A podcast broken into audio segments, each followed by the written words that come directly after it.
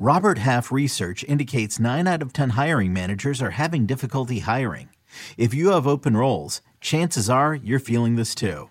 That's why you need Robert Half. Our specialized recruiting professionals engage with our proprietary AI to connect businesses of all sizes with highly skilled talent in finance and accounting, technology, marketing and creative, legal, and administrative and customer support. At Robert Half, we know talent. Visit RobertHalf.com today. This episode is brought to you by Progressive Insurance. Whether you love true crime or comedy, celebrity interviews or news, you call the shots on what's in your podcast queue. And guess what? Now you can call them on your auto insurance too with the Name Your Price tool from Progressive. It works just the way it sounds. You tell Progressive how much you want to pay for car insurance, and they'll show you coverage options that fit your budget. Get your quote today at progressive.com to join the over 28 million drivers who trust Progressive. Progressive Casualty Insurance Company and Affiliates. Price and coverage match limited by state law.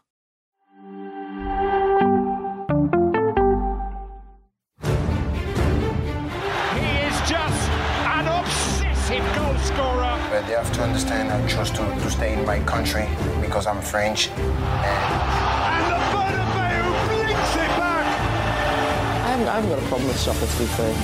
football. Into the area to what a start! What I can guarantee to you is that they want to keep everything secret.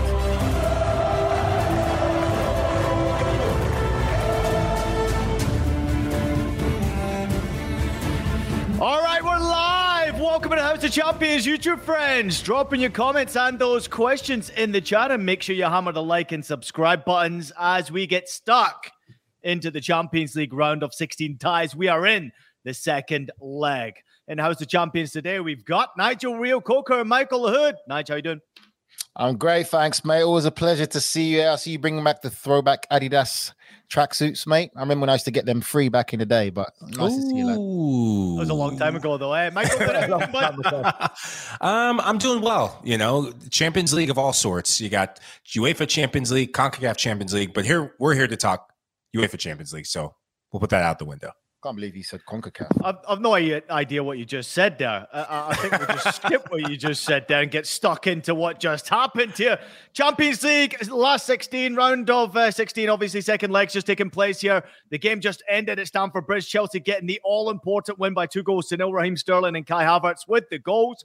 Nigel Reo-Coker, convincing victory? Not necessarily so. Chelsea got the job done. That's probably as far as I would say.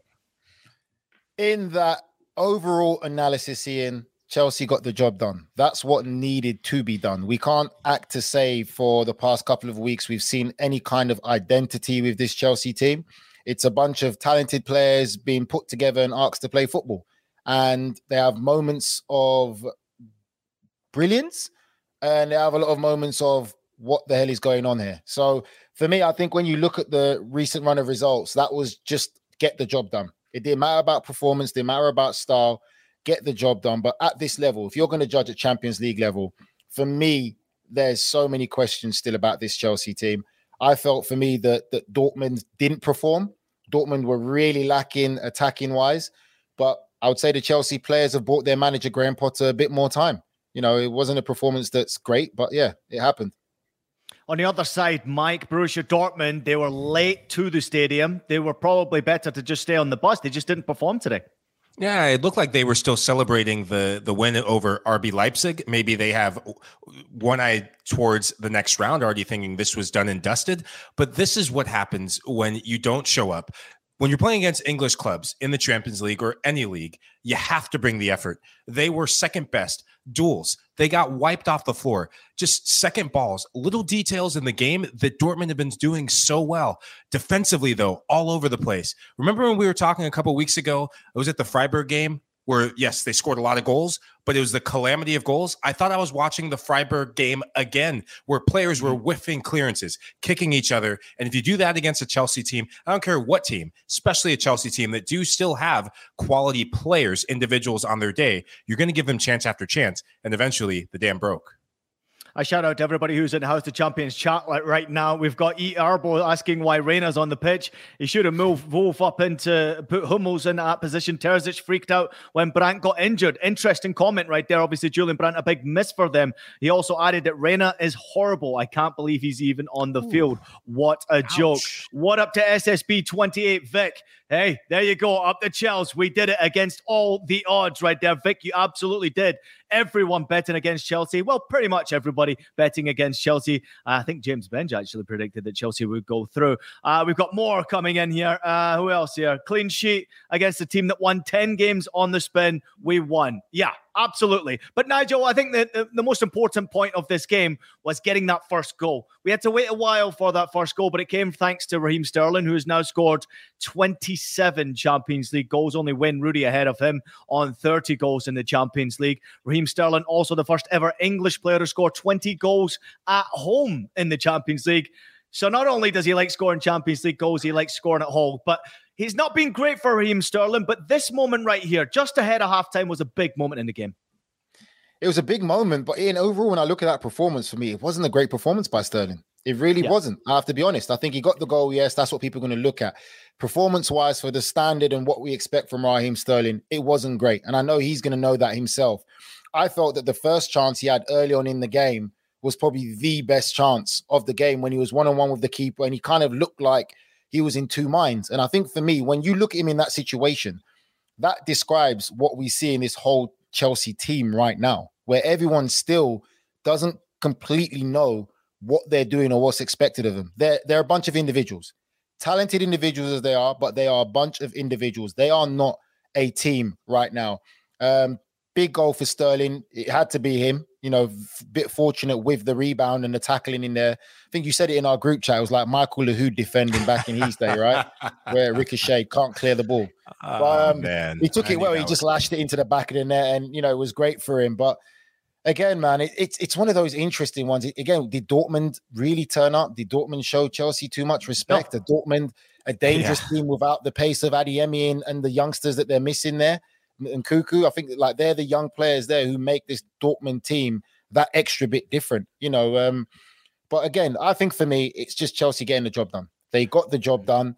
And maybe the next round is where we're really going to see where they're at because the teams that qualified today, when you look at Benfica and then you look at other rounds, they're going to be the teams that really give this Chelsea team a bit of a run for their money. I think I agree with you, Nigel. Dortmund didn't show up, but I was actually more impressed with this Chelsea front three and their movement no, did they have the clinical finishes that you would expect from a Chelsea team given some of those chances? Absolutely not. But the front three looked more cohesive than I've seen them look in Champions League or in any league game this season under the Todd Boehly era. And looking at the tactics of it, and I'll keep it very short with the tactics because you know I can go down a freaking hole with that. But oh, it was know. Sterling. It was Sterling utilizing his pace. Joao Felix, Kai Havertz dropping off the two center backs, and both of those center backs, Niklas Süle and Schlotterbeck, they ball watch. You could drive a Mac 10 truck between the two of them with how yeah. isolated they, they each are. And that created running lanes for Raheem Sterling. So I thought that tactical wrinkle, Sterling did well to recognize what he needed to do to be effective. Now we go to the chances missed. The the 1v1 nights, you and I were on the phone when it happened. It's it's an example of a striker lacking confidence and he was very fortunate. Had it been anyone but Marco Reus, and I, I, love Marco Reus, but just piss poor tackling from your captain. And if you do that in the Champions League, any league, you'll get punished, and he did there. But Mike, even though when you say that, so sorry, and you know when you say about Raheem Sterling, there was times when old Raheem Sterling, when he was through on goal, running along the line, and balls were played to his feet, his first touch went straight off the pitch you know, so for me, there's a big confidence issue there, and it, it should be worrying. Chelsea still haven't got a recognized number nine. Carl Havertz is not a recognized number nine. They are struggling yeah. to score goals, and still, even at times, when Borussia Dortmund did manage to combine and put a few passes together and be a bit more brave, they had some good chances. You know, Jude Bellingham had a good chance at the end where he mm-hmm. come off his shin. So they are mm-hmm. still mm-hmm. vulnerable defensively when teams go out there with confidence. I feel if Dortmund were a lot more aggressive, getting balls in behind, forcing Chelsea to actually defend and go backwards and defend, they would have made that Chelsea team a lot more uncomfortable. But for me, I just think that Dortmund made it all too easy for them.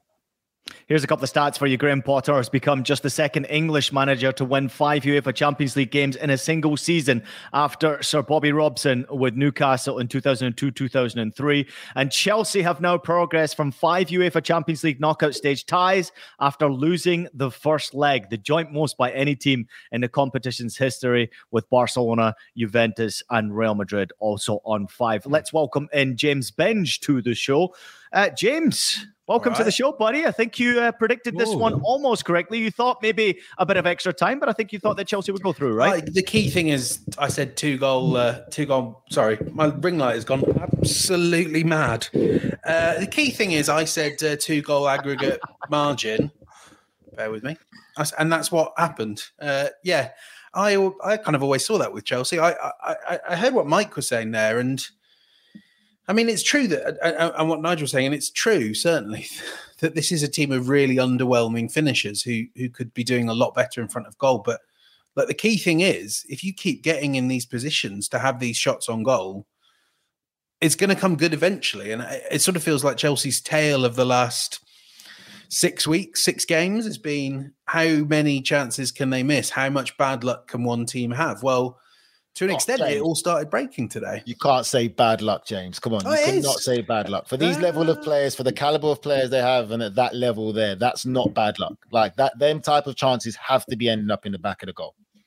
They have well, to. I'm sorry, but but they do, but they don't always, and we know that like Raheem Sterling is a player that is going to, you know, one of Raheem Sterling's great qualities is he will miss the sitter and he will brush himself off and he will go again and again. And the best you know the, the different this Chelsea team's not a great team. It's not going to win the Champions League, but the difference between this one and the one from a few weeks ago is they are at least getting in the position to miss chances. And like it's a low bar for Chelsea. It's a low bar for a team whose fans quite understandably have become accustomed to expecting their teams to compete for Champions Leagues. But I thought they had a really good game today in much the same way that they had pretty good games against Dortmund, against West Ham, against Leeds, uh, and didn't always get the rewards for that. Sometimes the breaks come your way, and it was really funny, wasn't it? The moment Chelsea got that first goal, it was like everything suddenly was coming their way. You know, Havertz misses a penalty, but he gets another chance at it. Jude Bellingham flicks wide from uh, what was it, five six yards out. Yeah. You know, sometimes this this is what you need. You you kind of earn your luck in football, and continually getting in the right position has has put Chelsea into a, into a space where their finishing luck was was there tonight. It's not necessarily just luck, though. You also need that opposition. You know, you mentioned luck, but you also need that opposition to just not turn up on the night because Borussia Dortmund just simply didn't turn up tonight. They had a couple yeah. of good chances in the game, like we we obviously saw in James you just mentioned there, but nowhere near at the races. Haller doesn't look anywhere near 100% yeah. fit right now. He's way off the pace.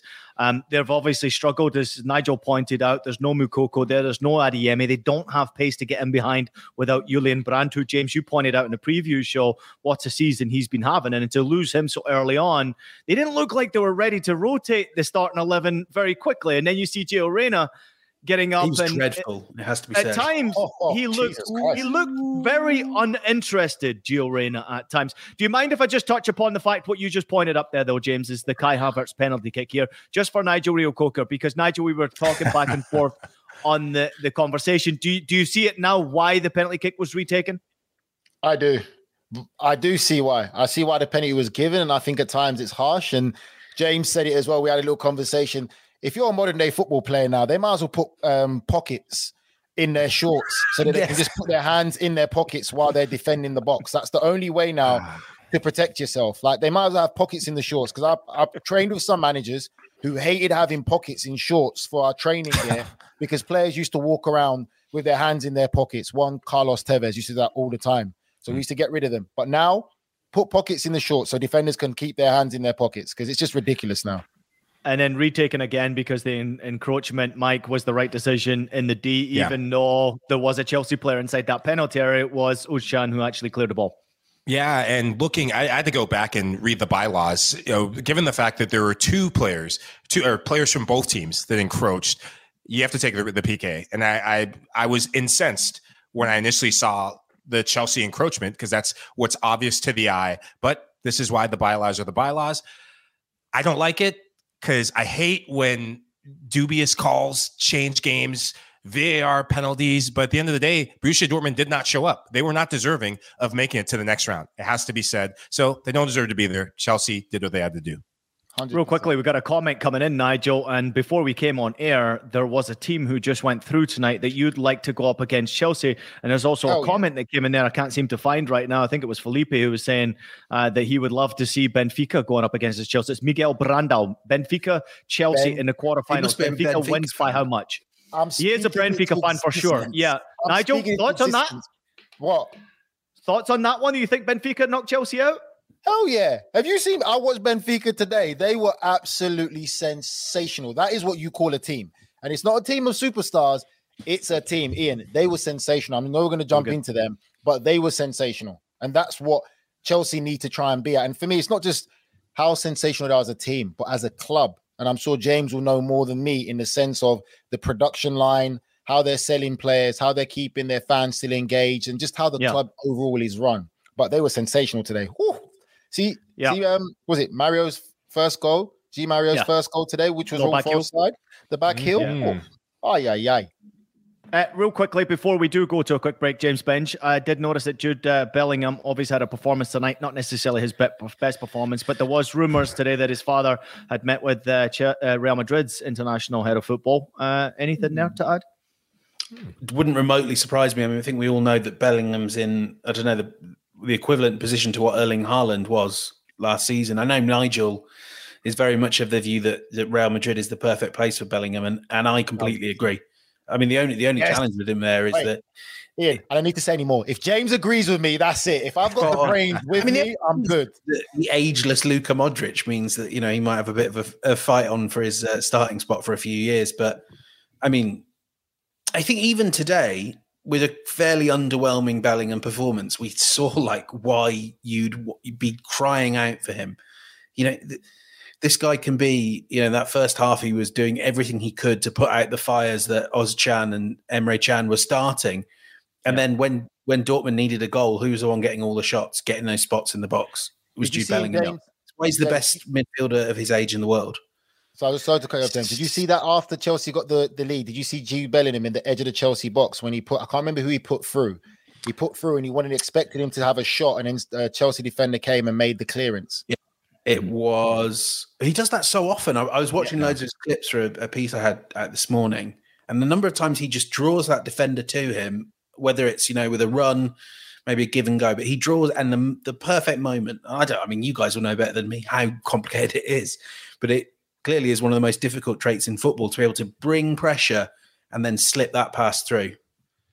Yep. Uh, Nigel, uh, just real quickly, it looks like uh, one of your relatives is back in the chat here. Ricardo Vargas. He says, House of Champions is so refreshing. I love Nigel Reo-Coker. And on that note, we're going to take a quick break. We'll be right back with some discussion over Gio Reyna in a moment. Okay, picture this. It's Friday afternoon when a thought hits you. I can spend another weekend doing the same old whatever, or I can hop into my all new Hyundai Santa Fe and hit the road. With available HTRAC, all wheel drive, and three row seating, my whole family can head deep into the wild. Conquer the weekend in the all new Hyundai Santa Fe. Visit HyundaiUSA.com or call 562-314-4603 for more details. Hyundai, there's joy in every journey. When you need mealtime inspiration, it's worth shopping Kroger, where you'll find over 30,000 mouthwatering choices that excite your inner foodie. And no matter what tasty choice you make, you'll enjoy our everyday low prices, plus extra ways to save, like digital coupons worth over $600 each week. You can also save up to $1 off per gallon at the pump with fuel points. More savings and more inspiring flavors make shopping Kroger worth it every time. Kroger, fresh for everyone. Fuel restrictions apply. James Benge, real quickly, uh, hoping that you don't knock your microphone down as everybody welcomes back to House of Champions. Uh, Giovanni Reyna, let's discuss him just a little bit here before we move on to this fantastic Benfica performance against Bruges. Um, Gio Reyna, I mean, again, sitting on a bench, waiting for his opportunity. What was probably a bit surprised to get such that amount of time on the pitch. What did you make of his performance overall today? And I want you to allude on this one as well, please, Mike. Yeah, I appreciate that. Um, it's hard being thrown into the action like that, especially when there's a, a game plan that, that probably revolves quite heavily around Julian, Julian Brandt, who's been one of the best players in the Bundesliga so far in 2023. But he, I mean, he didn't really do anything that in any way kind of aided Dortmund's cause with or without the ball. Too many of those crosses were were slapped straight into Reece James or into Chilwell. Um, there was some sort of nice. There was one. There was one really good moment of of pressure high up the pitch. Um, but you know, you're the Borussia Dortmund number seven, and their first man off the bench as they're in a Champions League tie. I, I need more. I thought Christian Pulisic. Side note: If we're doing sort of USMNT players, aside from that diabolical miss when he was offside, like I like the industry. I like the fact that he was getting involved. I just felt like Reyna had a real chance here to to make his mark on this competition, and it entirely passed him by. Yeah, I look. It's easy to pick on Gio Reyna. Why don't we talk about Marco Reus? He was absolute crap today. I think it's a bit harsh to, well, to say. We're, we're, we're not talking about Reus. Yeah. We're talking about Reyna. Yeah. Why are you? But this, like, we're this talking hits, about Reyna. This hits Forget my Reus. anti. This is the anti-US MNT agenda that's happening right now. No, and i just said it. Yes, mate. He's just uh, he, Gio, he's Gio Reyna. interested in because Gio, Gio Reyna. Look, Gio Reyna, no. Was he spectacular? No. But to say he was shite, I think that's a bit harsh. He created one of their best chances of the night. Marius Wolf had a golden opportunity that Kepa saved. Good low save from Kepa, but there wasn't enough moments of that. But I, I think it's a it's a bit harsh to say he was shite. I think overall Dortmund. What, just, what could he do Mike, more? Mike, what could he Mike. do more though, Michael? If you look at Giovanni Reyna's performance in general, and obviously there will be criticism because he is American, and of course we expect more from him, and of course all the BS that's going on around the U.S. national team. What hmm. more could he have done, though, from your point of view? I'll jump in after that. I think he played a bit too simple at different times and it goes back to his body language and not being you know being a bit disinterested at least from a player like a marco Reus or some of the other dortmund players they're trying to get on opposite flanks trying to create trying to do anything but be stagnant. And it, it took too long for him to, to come up with something and when he did when he at least took an extra touch, when he at least dropped a shoulder, it created a spark for Borussia Dortmund. I, I think it was maybe it's a bit too much sulking. Maybe it's still pondering why am I coming off the bench. So the criticism is there for him, but he still did create a really good chance for Borussia, Borussia Dortmund. I thought. This is why I can't stand this whole US thing, and I call them suburb babies. Michael, from James' perspective, and I'm sure James would agree with me on this. You're playing Champions League for Borussia Dortmund against Chelsea. You got given an opportunity coming off the bench. I don't care how old you are, whether you're 19 or 20. This is your moment. Take the platform. The stage is there. The lights are there. Show us that you are this top player in European football that people say, or you're one of the top players for the US national team. You didn't do that. If you're if you're a coach or a manager and you're giving these young players an opportunity, you got to tell them this is your moment Take it. There's other Did you do that tonight? Than him. Did Jude Bellingham do that tonight? Mm. Jude didn't play well, but Jude's been consistent. Gio hasn't been consistent. You've been given opportunity against Chelsea. That's the difference. And again, Michael went to Marco Rose. I don't know if you can say he's not being consistent, no, Nigel, because he's been coming off the bench and scoring goals. And the one start he did have was the game that he didn't score, and then he hasn't played since. So okay, but today's pretty much a start, Ian. What, what are you going to say? Oh, because you haven't played recently? No, you got to judge him all this. You're a young player. Go out there. The stage is set. The platform is there. The lights are there. Show it show it like because we're making too many excuses for some of these young players there's young players who would go in and absolutely love that environment would love that pressure would love being thrown at the deep end that's what yep. he needs to do you're competing against the best if you're going to compete against the best your attitude and mindset has to be i'm going to make this about me i'm going to take the game by the scruff of the neck no one stops I agree with that. the ball and running at a fullback no one stops i agree with that. that. Nigel, Mike, I agree with that. And this, Mike, I'm coming back to you on this one there. Yeah. I agree with that because uh, many times it really annoys me his body language when he gives up the ball, he throws his arms around, and at times he looks disinterested. And I think that's just his nature. If you look at his body language, at times he just looks like disinterested, and all of a sudden he picks up the ball and he can do a bit of magic. But tonight needed that inspiration. It wasn't coming, as you pointed out, from Reus. It wasn't coming from Wolf. It wasn't coming from Süle, who actually had a decent game tonight. Um, but it wasn't coming from the players who had experience. So tonight needed someone to really step up, that youngster to just step up and grab this game. And I was hoping that it was going to be Reyna when I saw him come onto the pitch. I thought, wow, this is a real opportunity for Gio to really make a statement here. And he didn't do that tonight. So maybe a, a little comment from you on the body language before we do move on to the most impressive yeah. performance tonight, which was and I, and I, I, am glad we're talking about that because that is one thing I, I do very much agree with all of you on is it's it's I don't know if it's a personality thing, but if you're going to have any sort of star-studded career, if you're going to be the at the fulcrum of whatever the U.S. men's national team wants to do in 2026, if you want to continue to put just what happened with the Reyna family and his parents in the rear view mirror, rear mirror, you're going to have to do your talking on the pitch. And today was a missed opportunity. I do like, and I still do have hope for him because there's a lot of big games. It didn't happen tonight, but there's still a lot of massive games to be had. The injury to Julian Brandt, that is his life card or his his kind of get out of jail free card. I think that is an opportunity now that he has in the German Bundesliga. He will most likely, given the lengthy layoff of Brandt, he will most likely be suiting up April 1st against Bayern Munich. That's another test for him to show what he can do. Bellboy jumping in and saying, Stop making excuses for American players. Compare him to Saka, a younger player, which is a great, great comment, comment right there. 100%. Yeah. Go on, James. I mean, be fair. You don't have to compare him to Saka. I mean, there are very good young players. Saka's um, on a level level. You're right, James. You're yeah, right. that I, that I agree. Yeah, you can't. But but you know um, what? I mean, he should he should on. he should be doing that to himself. Like but we've Ian, seen the talent in flashes.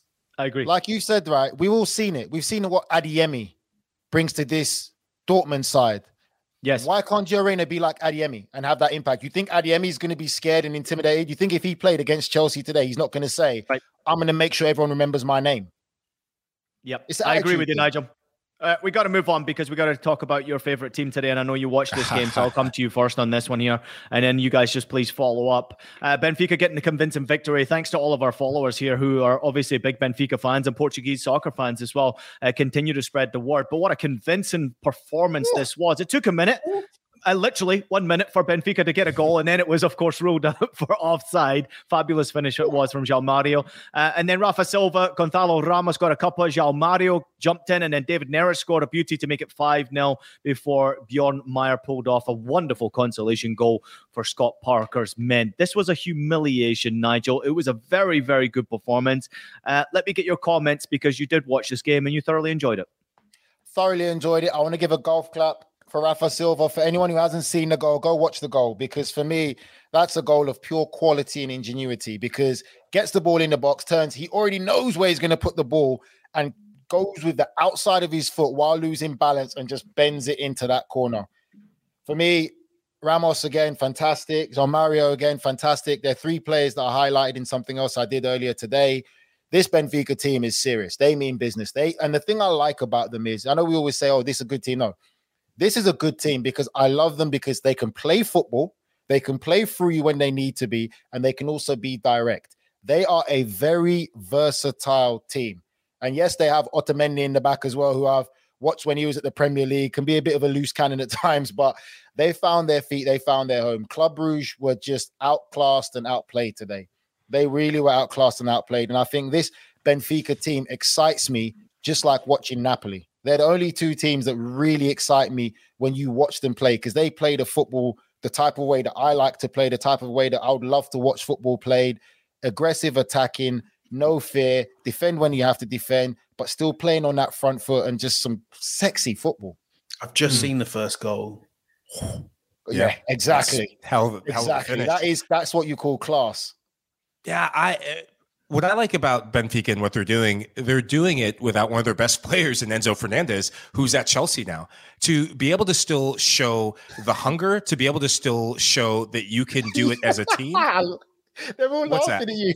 Because you're still talking about Fernandez and he's not there. Mate, I'm saying he was part of he was a big part of their group stage. Look, he was a he was a Benfica player in the group stages. Mind you, what? They got results against PSG. They got results against Juventus. He was a part of the setup, which leads me to the rest of the team. This is a team, João Mario playing out of his mind, can't stop scoring. Rafa Silva, as you pointed out, doing what he did in the group stages. And I love the fact that their focus and really just they played with a bit between their teeth, a ruthlessness that in the first leg, I, I thought they they let the game kind of go too too long before they put the knockout blow in. And David Neres, good to see him getting a goal again, this time coming off the bench once more. James, I love that Mario. I love that stat there from Mario Castro that Antonio Silva 73 out of 73 passes. Look, I haven't seen this game. Uh, I was on Chelsea duty, but equally, like none of this is remotely surprising. I'll just briefly, like you know, hit on the uh, Scott Parker um, Hmm. drum again. Um, I, I think, I think, I don't want people to come away from this like thinking I don't think Scott Parker's a good manager. I just don't think a manager that's had great success in the championship is necessarily going to be well suited for the Belgian league and the Champions League and players. He's presu- like realistically he can't have known much about. I just want to say this though, James. My thing is this: how can he get that job when he's never played outside of England? Exactly. That's Like my thing. and it, this is, it's not like Club Bruges have, have got a squad that is you know full of players they picked up from English academies that Parker might have learned through that way. You know, this is about smart recruitment of staff as well as understanding what you what you are like what your philosophy is the way you play and like actually who is going to understand your players well and um you know i can't claim to be watching club bruges week in week out but i think it's pretty clear that look Scott Parker has has his skills that are really effective in the championship and, and might be might have been effective in the Premier League with Bournemouth, but they're just not cut out for this group of players. Um, and the one thing you have to say with Benfica is it's it's all well and good coming up against um, bad teams, but you kind of have to put them to the sword. And, and boy, have Benfica in the, these games. Real quickly, a few stats here. Uh, at 21 years old, 260 days, Gonzalo Ramos has become the youngest Benfica player to both score and assist in a single Champions League game in the 21st century. He has now scored more goals across all competitions this season than Victor Osimhen. Uh, Ramos now with 22 goals, Osimhen with 21 goals, uh, 34 games for Ramos, 26 games only for Osimhen. And then this one's a nice little statistic right here. João Mario is the first Benfica player to score in five consecutive UEFA Champions League games or European Cup matches since the great Eusebio. Um, Yep. A good. Nigel, real quickly, you are a big fan of Benfica. We are all big fans of Benfica watching what they're doing in the Champions League this year. But how far can they really go, or does it depend on the draw? I think they can go far. I really do. I, I, I don't see one team that's completely convinced me to say that they're the ones. Like, I think there's some great teams in it. I look at Benfica. I think for me, also Bayern Munich can be that team. You can never rule out Real Madrid. You look at Napoli right now. I don't think Chelsea in that bracket at all. I still think I think Chelsea probably will find out the next round. But there's so many good teams, and I really feel that they they could go a long way because I can't say that they're going to be completely outclassed or outmatched by any of those other good teams that we've seen, in my opinion. And congratulations to BC two, just given just had a baby. Just want to say congratulations to BC two. Um, I think uh, nothing for me. NRC said it all and then some. We just caught you on the keyboard there. That we were on the little keyboard there. Yeah, I would, Go ahead, I would say um, there are maybe three teams that I would kind of like put a stamp down and say I will definitely pick them over Benfica if they drew them in the quarterfinals. City, uh, Real Madrid, and whichever of Bayern. Well, frankly, Bayern, not PSG. Um, and Napoli. No, four teams. Yeah, those four teams. I would say you would make Benfica underdogs against. Anyone else? I'd I'd find it quite hard not to back Benfica. Ian, let me just say this though, right? Do you Sure. know how people say all this stuff, right? We talk about world football, we talk about most of these teams. What are they all missing, really? A striker, right? A goal scorer. Yeah, And what does Benfica have? One of the best goal scorers in Europe and also Multiple. proven himself at international level. It's funny how people forget all this, talk about, oh, they're just hype, they're that. No, they have a goal scorer, which most of your top teams that all you guys are supporting don't have. And let's not act like every team looks completely solid defensively. Do not write Yeah. out this Benfica side. Another another hundred million on the table. Nigel will be gone in the summer. Don't worry about that, mate. Only if Chelsea come knocking. Yeah. Congratulations to Chelsea. Congratulations to Benfica. Congratulations to your supporters who are uh, obviously big fans of House of Champions. We appreciate all the comments that have been coming in. Thanks to everybody so much. Uh, let's take a quick break. More to come from the boys as we preview what's happening on Wednesday. House of Champions. We'll be right back. Another day is here, and you're ready for it. What to wear? Check. Breakfast, lunch, and dinner? Check. Planning for what's next and how to save for it? That's where Bank of America can help. For your financial to dos, Bank of America has experts ready to help get you closer to your goals. Get started at one of our local financial centers or 24-7 in our mobile banking app. Find a location near you at bankofamerica.com slash talk to us. What would you like the power to do? Mobile banking requires downloading the app and is only available for select devices. Message and data rates may apply. Bank of America and a member FDIC. Hey, it's Kaley Cuoco for Priceline. Ready to go to your happy place for a happy price? Well, why didn't you say so? Just download the Priceline app right now and save up to 60% on hotels. So, whether it's Cousin Kevin's Kazoo concert in Kansas City, go Kevin, or Becky's Bachelorette Bash in Bermuda, you never have to miss a trip ever again. So, download the Priceline app today. Your savings are waiting. Go to your happy place for a happy price. Go to your happy price, Priceline. Love that promo, but don't miss a second of the action from the greatest club competition on earth. That is, of course, the Champions League. Follow the biggest stars from the world of soccer, like Lionel Messi, like Karim Benzema, like Victor Osimhen, and Erling Haaland, as they try to clinch the most prestigious prize in the beautiful game. Stream every single match from the Champions League and Europa League live only on Paramount Plus. Try one month for free with the promo code advance. Welcome back to House of Champions, everybody. Ian Joy, Nigel Reo-Coker, Michael Hood, and James Benge. Let's preview Wednesday's games. Quick recap for you. Tottenham Hotspur against AC Milan. Milan with a 1 0 advantage there, going away from home to London. Bayern Munich go back home with a 1 0 advantage over Paris Saint Germain. We begin with Bayern Munich against PSG. Michael Hood, I'll come to you first on this one. Uh, we'll keep it quick. We'll get a quick prediction from everybody here. Quick comment on what you're expecting from this game. Mike, take it away. I'm expecting goals, goals, and goals. Kylian Mbappe back to full health, back to the goals. The last, with the first leg, he came on just after half, and the game changed in favor of PSG. So unfortunate to not get thus the tying goal, and also had a second chance to make it you know, 2 1. So Mbappe will be the X factor for PSG. For Bayern, a player that no one is talking about enough. I know we talk about him here on House of Champions. Eric Maxime Choupo-Moting. I thought he was outstanding. I thought he was my guy we talk about on here. well, I guess the only guy I talk about on here, but I thought he was outstanding in the first leg, and he will be highly motivated to play against his former team. Yeah, everything Mike said, really. Uh, there are goals in this. I just kind of have a little bit more faith in that Bayern defense. It's not a huge amount, but a little bit more than than PSG. Um, I said this on the preview show, so I don't want to repeat myself. But look, Bayern will defend and attack with eleven players. PSG will attack with eleven, and then they will defend with nine, and that is what loses you. I mean, at least it's nine. Like if Neymar was fit, it would be probably not even eight. Neymar would demand that someone else comes and hangs out with him up, up top of the pitch. Um, that's what loses. That's what stops you winning the Champions League. Like the fact that you are not a, a cohesive unit, and it always will until until they move on from this Galactico obsession. It's the worst big three um, this side of the uh, Atlantic. It's not quite Durant, Harden, and uh, oh, I knew and that. Kyrie. Hey, they even broke up. They broke up. I knew that. And frankly, like There we'll go. we'll do the pod where I explain why that big the PSG big three needs to break up as well.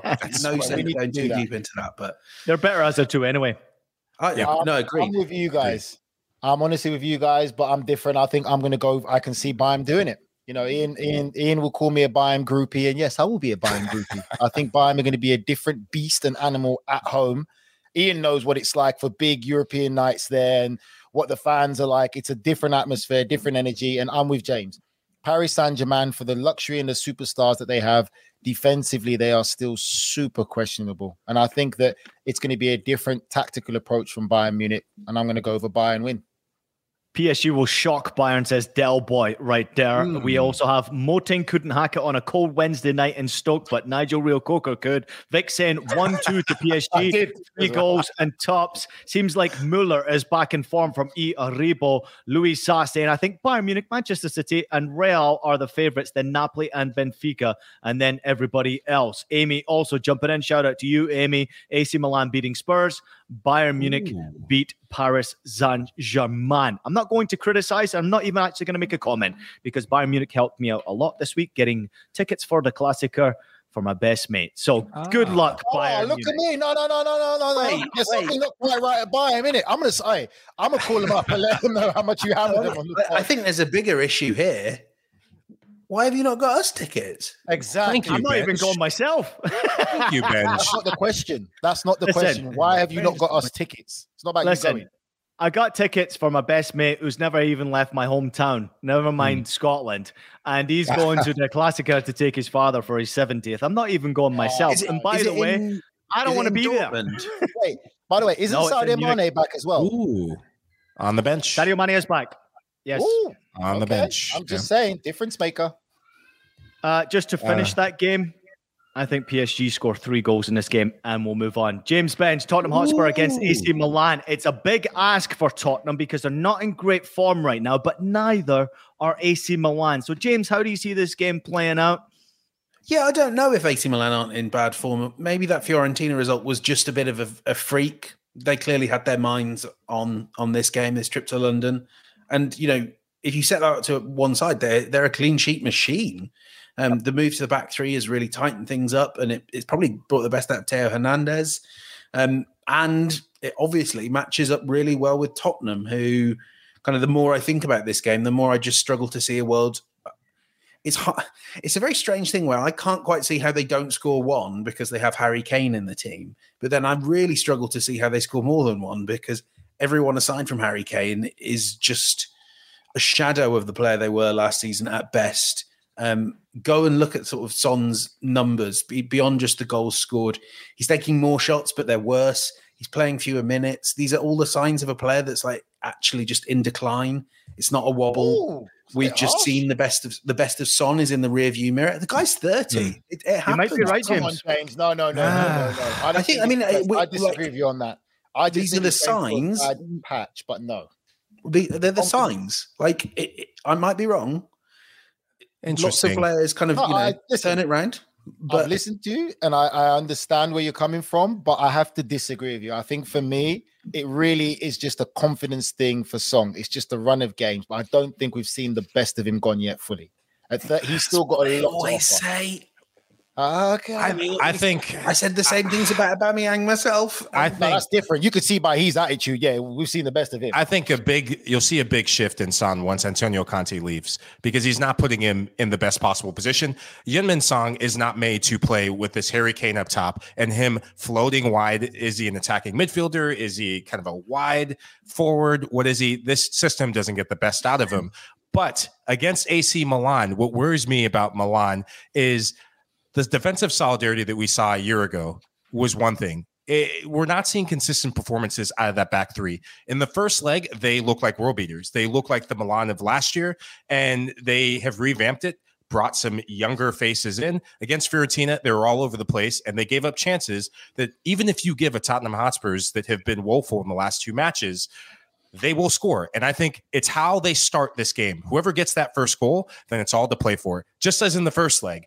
Uh, Milan came out, got the early first goal, and they look like world beaters. If Spurs get it, I see them going through. Can I just say, clean sheet against Atalanta, clean sheet against Monza, admittedly, clean sheet against Spurs, clean sheet against Torino. Like the defense has improved. I mean, they and they, they held hard against think, like five team. shots. I mean, look, yeah, yeah, yeah, Yeah, it's not, but yeah, they're getting clean sheets. Yeah. Yeah, I agree. Before I jump in, I just want to say Del Boy's comment just made me laugh. Son is like Korean fried chicken, forever tasty. and I find it funny because I've had Korean fried chicken it is bloody tasty when I was in Vancouver. So I'm with you, Del Boy. Um, on this game, I have no bloody idea how it's going to go because these two teams are literally just you can throw anything can happen with these two teams. If if I had to pick one, I would have to go with AC. Milan. I don't know if Antonio Conte is back yet, but his presence on the sideline is missing. Well, if he's back, it can be a boost. But Tottenham for me have just been shambolic. They've just been so inconsistent.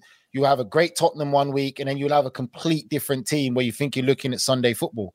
Um, I, I think for me, AC Milan have slowly been getting back to their best again, and then you can't kind of write out Rafael Leao. He can be a big difference maker. I'm sorry because watching him and you know through you guys and the knowledge, that guy can turn a game on its head depending on his attitude and mindset in that game. He can glide through that Tottenham defense and make something out of nothing, depending how much he wants it. And again, uh, what Ibrahimovic is back as well, another big character and personality. So I would probably just say I'm going against the grain. I'm going to give the edge to AC Milan. Wow, never thought that was coming there. James, can you confirm that uh, he is back Conte on the bench? Yeah, Conte's back on the bench. Did his press conference today as well. He's pretty much um, back and, and raring to go. Uh, we shall see how many Tottenham players are over the moon about that. Um, but I mean, certainly, like, I'm looking forward to seeing him back on the bench, and it's it's great to see. I'm I'm with Nigel as well. Um, I have the, I keep kind of I have this probably just about going to penalties, but if I were picking a winner, I would like I would edge I would edge Milan because I, I think you can trust them to get a goal. And like I say, I don't um, I don't believe that Spurs can score twice.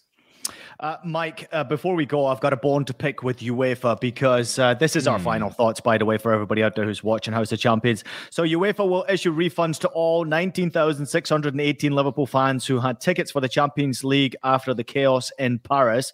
In quotes here, we recognize the negative experiences of those supporters on the day. We value the input from the spirit of Shankly and Liverpool Disabled Supporters Association. Um, I've got more to come from UEFA, um, but real quickly on that, is that enough from UEFA? No, because it doesn't take away from the actual in-game experience. And I know that there was much more. And James, you and I were going back and forth in our chat, but there was much more than tickets not being honored and people not being able to get into the stadium that happened on that day. I still think more needs to be done. I do. Yeah, just just just let me dive in there. Um, as I, I was, you know, I was talking to Liverpool fans that were coming through the stadium. Um, obviously, we, I was there very early, but went the same way that that that many of these Liverpool fans that went through the hardest times in um, Paris did. And I can honestly say, I and I know I spoke to Liverpool fans as well that said they can't believe that no one died on that day. Um, you are talking a gap of maybe two, three meters, um, in which tens of thousands of supporters were trying to get through. Um, it was policed atrociously. It was policed based on the reputation, a reputation that Liverpool fans don't deserve, um, and that we well know. Um, it is a, genuinely a miracle that no one died. The, the French police, and frankly, you know, I mean, like the, there should be questions about Paris's ability as well to host events because the French police responded to the difficulties Liverpool fans were facing and the actions of a small, small number of local fans that cl- clearly saw there was chaos here and they could get into the final by jumping the fence. Responded by hurling tear gas. Um, I know that because I spent a very long time spluttering um, because that tear gas was hurled pretty indiscriminately. Um, the compensation is nowhere near like getting the money back for your ticket is nowhere near enough for this. Yeah. Um, and I mean, like certainly, I, I know I, there are people I spoke to I, who I suspect will never forget uh, the, the harrowing experience of of that. James, that's it. That's it. It's experience. It's what lives with you after an experience like that. I think we've all been to a game, you know, obviously we've been players as well, but been to games as fans where we've seen a few sketchy things at games that maybe sticks in the back of your mind to prevent from ever going to that game or that stadium or that area or that moment ever again. You never want to see those things. And it can happen. But that was on another level. That was extreme. And to just offer tickets back or ticket prices back to people who have been really affected is quite frankly embarrassing. But James, real quickly, it's not necessarily just that. It's also what happened after the fact. It was the blaming of Liverpool hmm. fans. It was also the negativity towards Liverpool fans that I found really freaking embarrassing from the local policing and then, of course, UEFA thereafter that I just think is unacceptable. There's not necessarily been this apology. You are completely right, and let's let's be let's call a spade a spade here. Um, what you know the the police did and the cover up that South Yorkshire Police um, did over Hillsborough um, has besmirched the name of Liverpool fans. And I remember seeing tweets, getting replies to tweets, and then reading in the days after what the French authorities were saying. And I was there, and you knew that this was a lie. You knew that they were trying to do the same thing again. Thank goodness they've not been allowed to get away with it. That in 2022, we all have these videos. You, you know, we know what happened that day. Um, and thank goodness that, it, that we've been able to to uh, to tell that story and, and you know colleagues as well like Rob Draper have done a far better job than I. Um, it's it can never happen again, and and Liverpool fans deserve an awful awful lot more than just what is probably still a couple of hundred quid back. I'm not done yet with UEFA, Nigel. I'm coming to you on this one here. No Eintracht Frankfurt fans in Napoli after UEFA intervention. Eintracht Frankfurt were informed yesterday late evening from UEFA, uh, European soccer body UEFA and Italy's interior ministry would issue regulation today that bans the Italian club from selling tickets to fans of Eintracht Frankfurt for the return leg on March 15th. The German club said, I mean, to me in particular, this is obviously very upsetting. And one of the reasons why is because fans clashed in Frankfurt. So what they've done is they've completely banned Frankfurt fans from being able to get a hold of tickets. I mean, This is not a good look. Eintracht Frankfurt are really unhappy about this. Competi- uh, uh, comments came out and said it's a serious and unacceptable interference by the Italian security authorities in the organization and culture of European club competition. That was from Eintracht Frankfurt CEO, who was really upset by this decision. No Eintracht Frankfurt fans, Nigel. That's horrible. I mean, um, if I'm honest, Ian and, and everyone here, Mike and James, I'm not surprised. This is what happens when football goes very corporate. And that's the problem. we we we've gone so corporate now. It's being run on a kind of corporate level and it's taken away the beautiful game that we love from real football fans. And that's the problem. You know, if everything that's going on, the whole hooliganism thing and, you know, the stigma that lies with certain countries and people and rivalry, yes, that's there. And I think just to go to the discussion you guys had earlier about Liverpool fans, that's the stigma of Liverpool fans. And also, they know it's the stigma of English football fans. They're all hooligans, drugs, and drunks and louts. That's what they want to put out there because of what's been put out there in the press in the past. For me, with this situation there, it takes away from the atmosphere. It takes away from everything else. For UEFA, with all the money that they make, all the money that they generate, they should be able to pay for better policing for these events and venues to make sure all fans are safe. But instead of paying for more security and to create an atmosphere for fans to enjoy, they probably rather pocket their money and then spend it on their own expenses and the lavish lifestyle that all these elected UEFA officials live. So for me, it's it, it's horrible, but it's sad because that's the way the game is going because it's been heavily corporately run and they're taking the joy away from many people. Yeah, just quick point for me. Uh, I'm bummed if this stands because watching last year's Europa League run and Frankfurt winning it, their fans travel really, really well. We saw it at the Camp Nou when they blasted Barcelona in front of their home fans. So I'm with you, Nigel, and I'm bummed at what could have been and should have been an amazing atmosphere, not just the home fans, but brought also in by the away fans. Yeah, like I said, at the end of the day, I'll finish off with this. This is an entertainment business we're in here. Let's make it safe for fans who are exactly. out to enjoy time away from their lives. This beautiful game is what takes people away from the BS that, this, that they're living with day to day, whether it's work, whether it's health issues, whether it's anything that's that's disappointing or poor in their life. Maybe they're having a fantastic time, but they want to make their day even better by going to watch a game and enjoy a moment, maybe enjoy a trip to Naples to, to watch a game. Um, certainly, I hope that UEFA does better with situations like this. And James, absolutely fantastic on the Liverpool fans as well. We appreciate all you've done there. All right, everybody. Thank you very much for tuning in. Thanks for all the comments. Thanks for liking, subscribing, sharing the show. To everybody in Portugal who's watching the show, including Fred Moniz, shout out to you. You're a Benfica fan. We love you. We appreciate all of our Portuguese fans out there. Um, great show, says Matt Osmond. And uh, yeah, to, to Nigel's family members who are in the chats as well. Bigging up Nigel. Hey, that's my father-in-law, by the way. You. No. Oh. That's my father-in-law. Oh, that's I brilliant. converted. Listen, I converted him from the ultimate Yankees and Knicks fan to be a football groupie. He follows the, the Bundesliga, the Premier League, and La Liga like you won't believe, Ian. Trust me. I love I love to hear it. I love to hear it, Nigel. He probably follows it more than you. All right, we're back again on Wednesday post games to review all the action. Uh, we can't wait for that one. Thanks to everybody who's listening to House the Champions.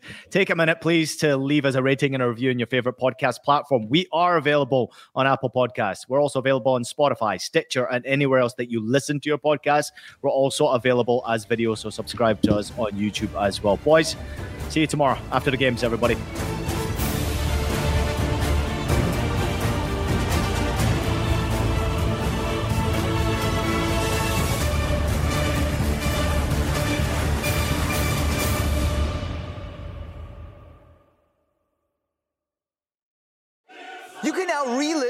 Best moments of the UEFA Champions League 24 7.